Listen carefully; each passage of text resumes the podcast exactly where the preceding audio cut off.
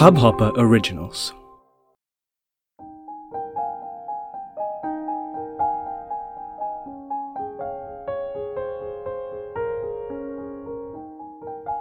नमस्कार आणि तुमचं सर्वांचं स्वागत आहे माझ्या पॉडकास्टच्या दुसऱ्या भागात तर आज मी माझा दुसरा अनुभव सांगणार आहे माझ्या आयुष्यातला जो अतिशय एक्साइटिंग आणि अतिशय ॲडव्हेंचरस आहे खरंच ह्या अनुभवाने मला खूप कॉन्फिडंट बनवलं.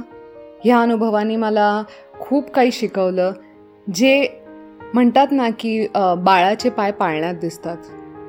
मला आता असं वाटतं मी बाळ तर नव्हते पण सहा वर्षाचे असताना मी जे धाडस दाखवलं आणि जे काय केलं त्यांनी खरंच मला घडवलं. आणि याचं श्रेय मी माझ्या बाबांना पण देईन. कारण आपण खूपदा बघतो की आईवडील हे खूप जास्ती प्रोटेक्टिव्ह असतात आपल्या मुलांबद्दल. अरे ह्याच्याशी बोलू नकोस.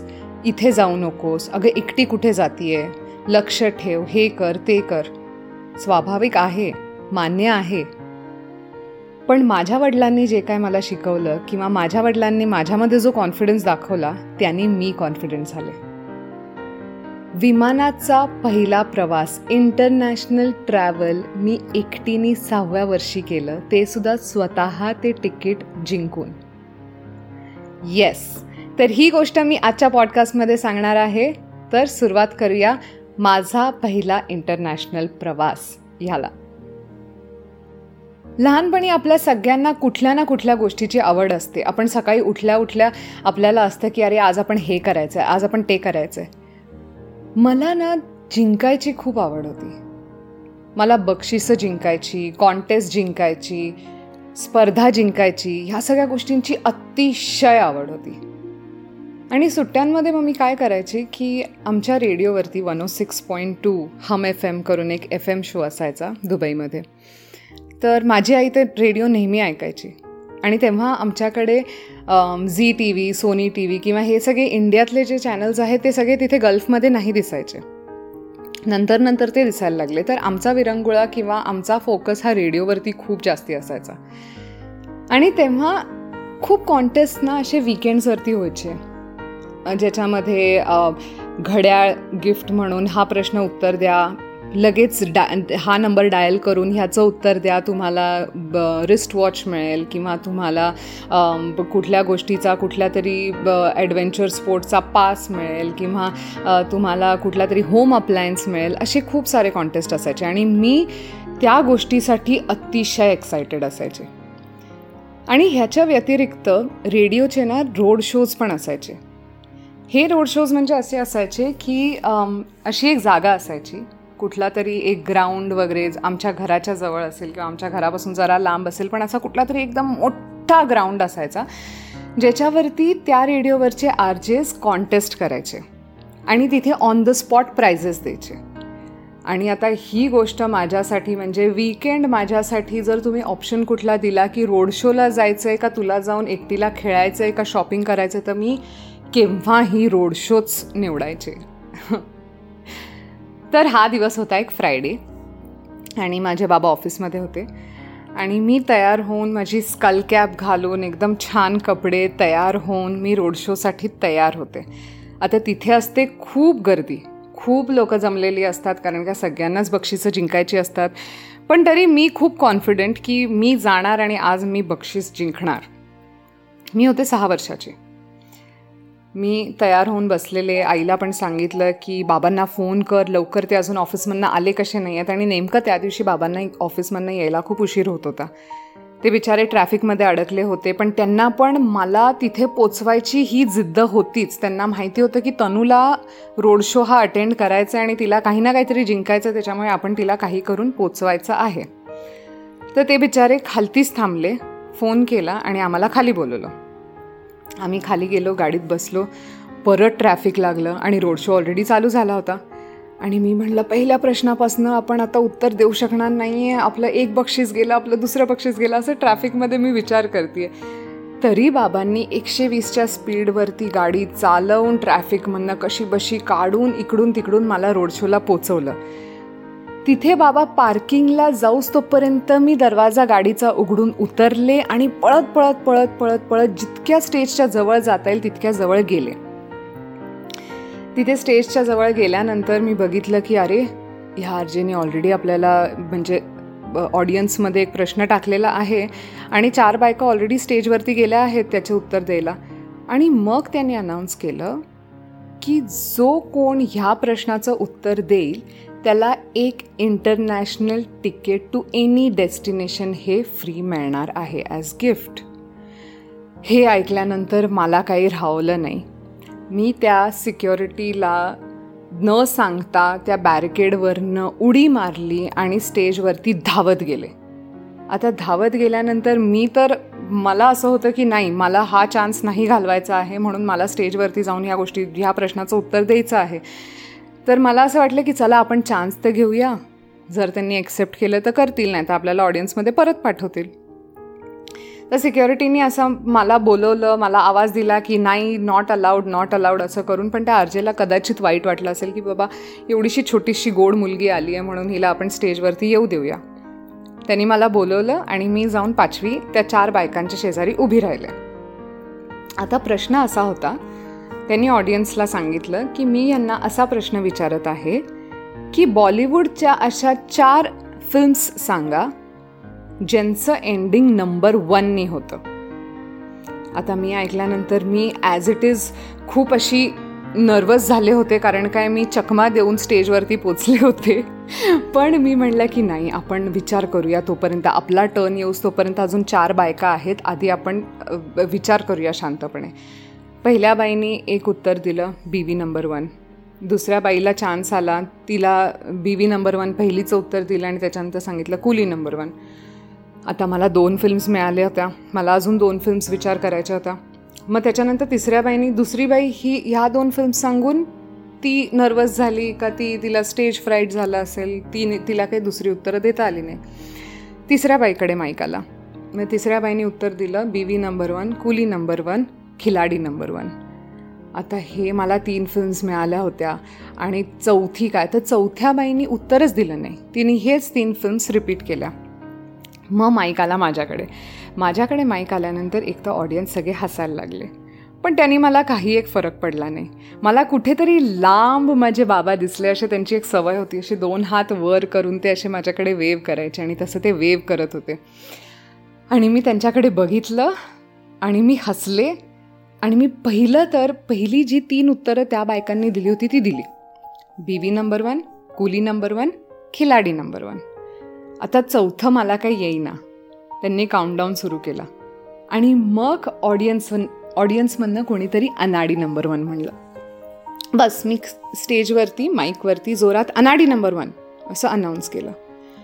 आणि सगळी लोक टाळ्या वाजून हसायला लागले आणि मला असं वाटलं की अरे हसतात आपण उत्तर तर दिलंय. आपल्याला बक्षीस मिळणार आहेत का हे उगाच अशी मजा करतात. आणि मग त्या आरजेनी माझ्याकडे येऊन माईकवरती सांगितलं की हिला international ticket to any destination in the world मिळालेलं आहे. माय गॉड तो क्षण असा होता की पहिल्यांदा मी एवढ्या मोठ्या ऑडियन्ससमोर एवढी मोठी गोष्ट जिंकले होते. ते सुद्धा न घाबरता न लाज वाटता स्टेजवरती जाऊन कॉन्फिडेंटली तिथे उभी राहून मी उत्तरं दिलेली. बस. त्या दिवशी मी हे बक्षीस तर जिंकले. मला खूप स्वतःबद्दल खूप प्राऊड पण वाटत होतं. पण त्याचबरोबर माझा स्टेज फ्राईट हा एका क्षणात निघून गेला. मला हा कॉन्फिडन्स आला आणि मला असं वाटायला लागलं अरे आपल्याला हे आवडतंय. आपल्याला इतक्या लोकांसमोर उभं राहून उत्तरं द्यायला आवडतंय. आणि मग मला ती चटक लागली. मग कुठेतरी मला प्रत्येक वेळेस मी अशी वाट बघायची की कधी स्टेज येतंय. कधी ऑडियन्स येतं आहे कधी प्रश्न विचारला जातोय? आणि कधी आपण तिथे पोचतोय आणि माईक हातात धरतोय? कदाचित त्या क्षणानंतर पण माझ्या आईला ही गोष्ट रिअलाईज झाली की ही एक परफॉर्मर आहे. हिच्यातला कॉन्फिडन्स आपण वेस्ट जायला द्यायला नको. असो. ह्यानंतर एक आठवड्यानंतर त्यांनी सांगितलं की आपण येऊन ऑफिसमध्ये रेडिओच्या ऑफिसमध्ये तुमचं बक्षीस कलेक्ट करायचं. मी आणि बाबा त्या त्या क्षणापर्यंत जोपर्यंत मला तिथे ऑफिसमध्ये जाऊन ते हातात तिकीट नव्हते देत तोपर्यंत मला डाऊट होता की हे नक्की आपल्याला फसवतायत का नक्की आपल्याला बक्षीस मिळालेलं आहे? खरंच आपण एवढं महाग तिकीट जिंकलेलं आहोत की नाही? परत मी तयार झाले. पुढच्या विकेंडला मी आणि बाबा आम्ही गेलो ऑफिसमध्ये. रेडिओच्या ऑफिसमध्ये मी बसले. त्या रिसेप्शनिस्टनी माझं नाव घेतलं. मी तिथे गेले. तिने माझी सही घेतली. माझ्या बाबांची सही घेतली आणि मला हातात माझ्या तिकीट दिलं. बस. मला आठवतं आहे त्या काळी वर्षभराचा सेविंगचा एक खूप मोठा भाग हा आमच्या चौघांच्या इंटरनॅशनल एअर तिकीटवर जायचा जेव्हा आम्ही इंडियाला यायचो. बाबा खरंच खूप खर्च करायचे. प्रत्येक सुट्टीत प्रत्येक उन्हाळ्यात आमच्या चौघांचं इंटरनॅशनल तिकीट काढायचं. इंडियाला आल्यानंतर वेगळा खर्च. ह्या सगळ्या गोष्टी. आणि तेव्हा टू थाउजंड डिरम्स गल्फेअरचं तिकीट एमिरेट्सचं तिकीट ही खूप महाग गोष्ट होती. पंचवीस तीस हजाराचं तिकीट हे मी हे मी जिंकल्यानंतर मला असं वाटलं की मी बाबांचे पैसे वाचवलेत. आणि मी तेव्हाच मला अशी जी एक मजा वाटली की आपण आपल्या आईवडिलांचे पैसे वाचवल्यानंतर आपल्याला किती छान वाटतंय. किंवा त्यांना पण आपल्याबद्दल किती एक अभिमान वाटतोय. ही गोष्ट माझ्या डोक्यात राहिली. आणि त्या दिवसानंतर प्रत्येक वेळेस मी प्रयत्न करायची की मी अशी कुठली तरी गोष्ट जिंकावी किंवा असे असा कुठला तरी असं काम करावं ज्याच्यातनं माझे पैसे स्वतः मी कमव कमवीन. स्वतःचा खर्च करीन आणि माझ्या वडिलांचे पैसे वाचवीन. आणि ती मी त्या दिवसानंतर प्रत्येक वेळेस करत आले. जेव्हा जेव्हा मला चान्स मिळाला तेव्हा तेव्हा मी ही गोष्ट अगदी केलेली आहे. आणि मला तेव्हापासून ना स्वतः जिंकलेले स्वतः कमवलेल्या पैशांची मजा जी येते ना ती मला आईतं मिळाल्यामध्ये नाही येत. खूप लोकांचा हा स्वभाव नसतो पण माझा तरी स्वभाव असाच आहे. मी स्वतः कमवून कुठली गोष्ट घेतलेली ना जितकी मला मजा येते. किंवा जितका मला एक अभिमान वाटतो ती मला आयतं मिळाल्या गोष्टीमध्ये नाही वाटत. तर ते तिकीट घेऊन मी घरी आले आणि त्याच वर्षी माझ्या मामाच्या मुलीचं लग्न होतं. आणि माझं तिकीट बुक केलं आणि मी बाबांना सांगितलं बाबा मला ना एकटीला प्रवास करायचा आहे ते म्हणत होते की आपण तुझ्या तिकीटबरोबरच त्याच दिवशी ज्या दिवशी तुझं तिकीट आपण बुक करू डेट बुक करू त्याच दिवशी आपण बाकी तीन तिकीट्स पण बुक करूया आणि आपण एकत्र जाऊया. मी म्हणलं नाही बाबा मला ना एकटीला प्रवास करायचा आहे ते म्हणाले एकटीला प्रवास म्हणजे गाडीतला प्रवास नाही आहे हा विमानाचा प्रवास आहे तू नेहमी आईबरोबर करतेस. मी म्हणलं नाही मला करायचं आहे ओके म्हणाले. आई थोडीशी बिचकली होती तिला असं वाटलं की इंडियामध्ये इथनं जाणं तरी ठीक आहे. आपण आहोत. विमानापर्यंत ठीक आहे. पण तिथे पोचल्यानंतर मुंबई एअरपोर्टला पोचल्यानंतर? पण तिने पण नंतर होकार दिला. आणि तो दिवस आला. मला एकटीला ट्रॅव्हल करायचं होतं. मला एकटीला ट्रॅव्हल करायचं म्हणून माझी एक खूप छान फॅन्सी पिंक कलरची बॅग घेतली होती मला विकत. पन्नास दिरामची fifty dirhams at that time ती घेतली मी पॅक केलं माझं एक छोटंसं पाऊच मला बाबांनी घेऊन दिलं होतं. आणि आम्ही असं शारजा एअरपोर्टवरनं ते फ्लाईट होतं शारजा एअरपोर्टला पोचलो. शारजा एअरपोर्टला पोचल्यानंतर माझ्या बाबांनी मला एकच गोष्ट सांगितली. ते म्हणाले तनू एक गोष्ट लक्षात ठेव. तुझी बॅग कुठेही जाऊ दे तुझं पाऊच कुठेही जाऊ दे तुझा पासपोर्ट हा सर्वात इम्पॉर्टंट आहे. तुझा पासपोर्ट नेहमी तुझ्याबरोबर ठेवायचा. बस. माझ्या डोक्यात एकच गोष्ट फिट झाली. सर्वात इम्पॉर्टंट आहे हा आपला पासपोर्ट आणि आपण हा पासपोर्ट कायम आपल्या हातात ठेवायचा आहे. मग तिथे एक काउंटर होतं. तिथे अनकंपनीड मायनरचा असा एक बॅज येतो. तो असा बिल्ला असतो.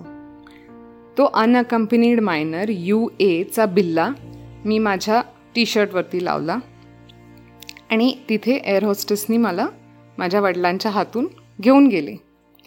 ती घेऊन गेली तिने माझं इमिग्रेशन केलं मला फ्लाईटमध्ये बसवलं. माझं फ्लाईट तिकीट होतं इकॉनॉमी क्लासचं मला इकॉनॉमी क्लासमध्ये बसवलं. त्यानंतर तिने माझ्याकडनं माझा पासपोर्ट घेतला.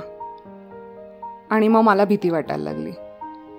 मी तिला विचारत राहिले की अरे माझा passport I want my passport आणि ती म्हणली yes I have your passport I have your passport मी म्हणलं no I want my passport please give it to me आणि मला नंतर वाटायला लागलं की ही एअर हॉस्टेस ही बाई आपल्याला फसवते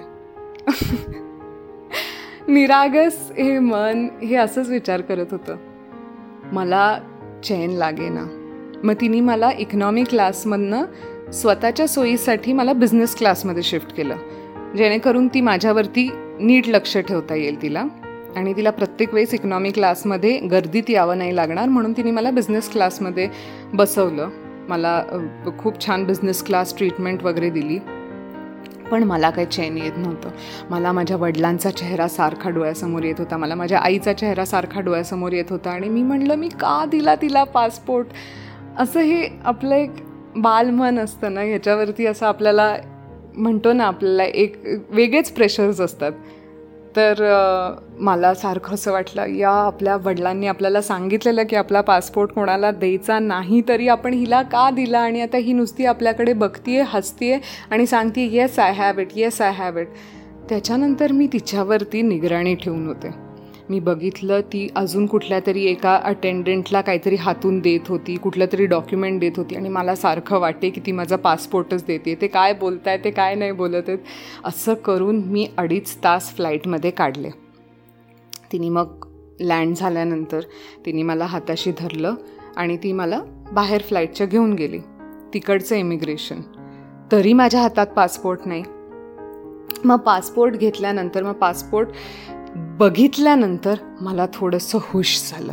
मी म्हणलं हां आपला पासपोर्ट कुठेही गेलेला नाही आहे आपल्या नजरेत आहे. त्यांनी तिने तो इमिग्रेशनवरती दिला आणि इमिग्रेशनवरती तिने मला एका कॉन्स्टेबलच्या हाती दिलं.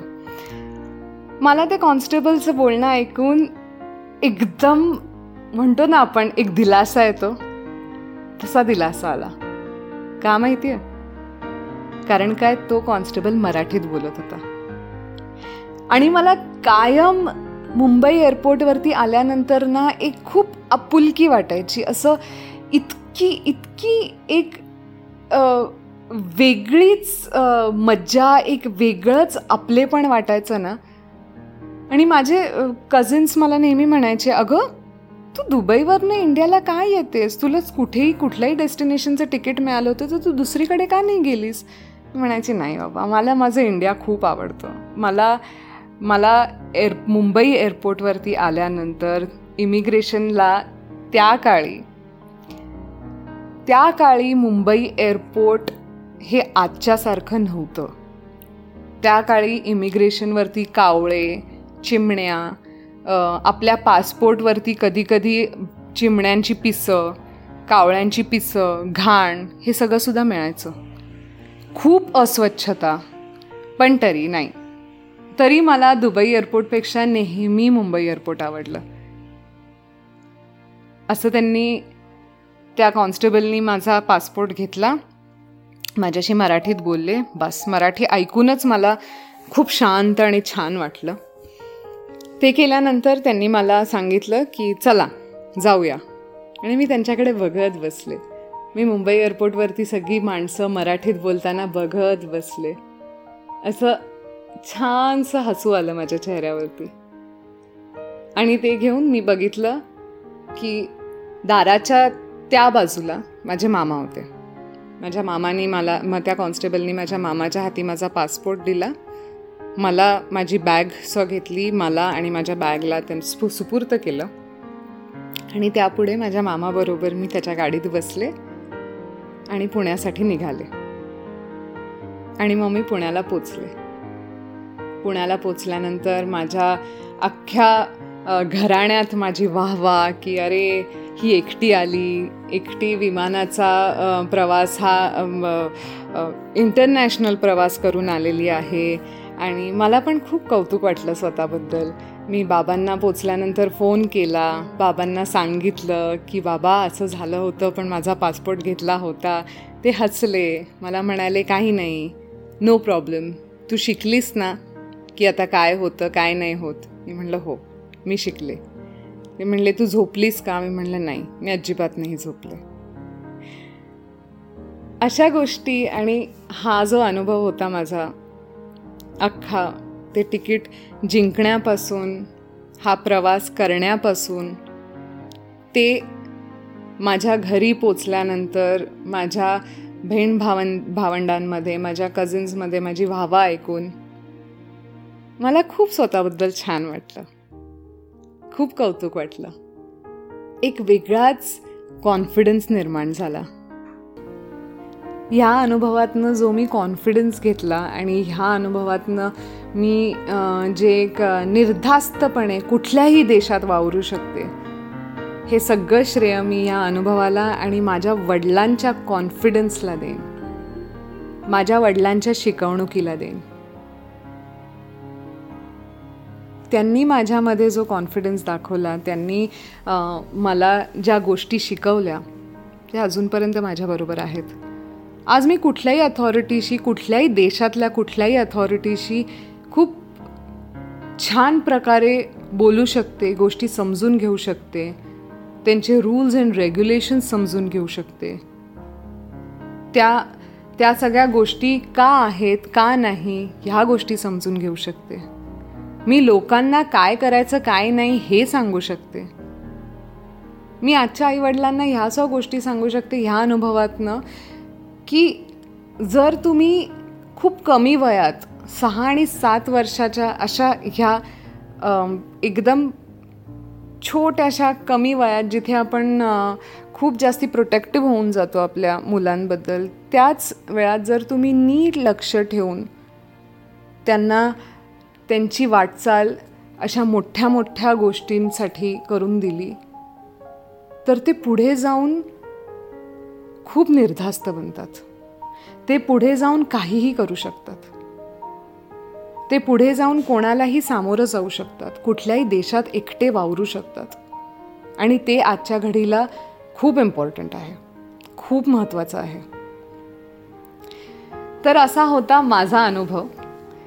आणि ह्या अनुभवातनं मला खूप गोष्टी माझ्या खूप आठवणी ताज्या झाल्या. आणि मला खरंच छान वाटतंय की त्या काळी मी कॉन्टेस्ट ऐकायची आणि त्या काळी मी ज्या आतुरतेने रेडिओ ऐकायची आज त्याच जोमाने मी कॉन्टेस्ट कंडक्ट करते ॲज अ सेलिब्रिटी. किंवा कॉन्टेस्ट कंडक्ट करते माझ्या स्वतःच्या स्किन केअर ब्रँडसाठी आणि जेव्हा मला अशी लहान मुली किंवा अशी लहान मुलं त्याच्यामध्ये इंटरेस्ट घेताना दिसतात तेव्हा मला कुठेतरी माझं बालपण पण दिसतं. तर कसा वाटला तुम्हाला हा अनुभव? आणि कशी वाटली तुम्हाला ही माझी पहिल्या प्रवासाची गोष्ट? हे मला नक्की कळवा. इंस्टाग्रामवरती Tanvi Kishore. T A N V double E K I S H O R E हे माझं इंस्टाग्राम हँडल आहे. जर तुम्ही पण असा कुठला अनुभव घेतला असेल किंवा तुम्हाला माझा अनुभव आवडला असेल तर मला नक्की कळवा. फेसबुकवरती पण मी आहे तन्वी किशोर म्हणून. आणि नक्की माझा पुढचा अनुभव ऐकण्यासाठी ट्यून इन करा माझ्या पॉडकास्टला अनुभव माझे ऐका.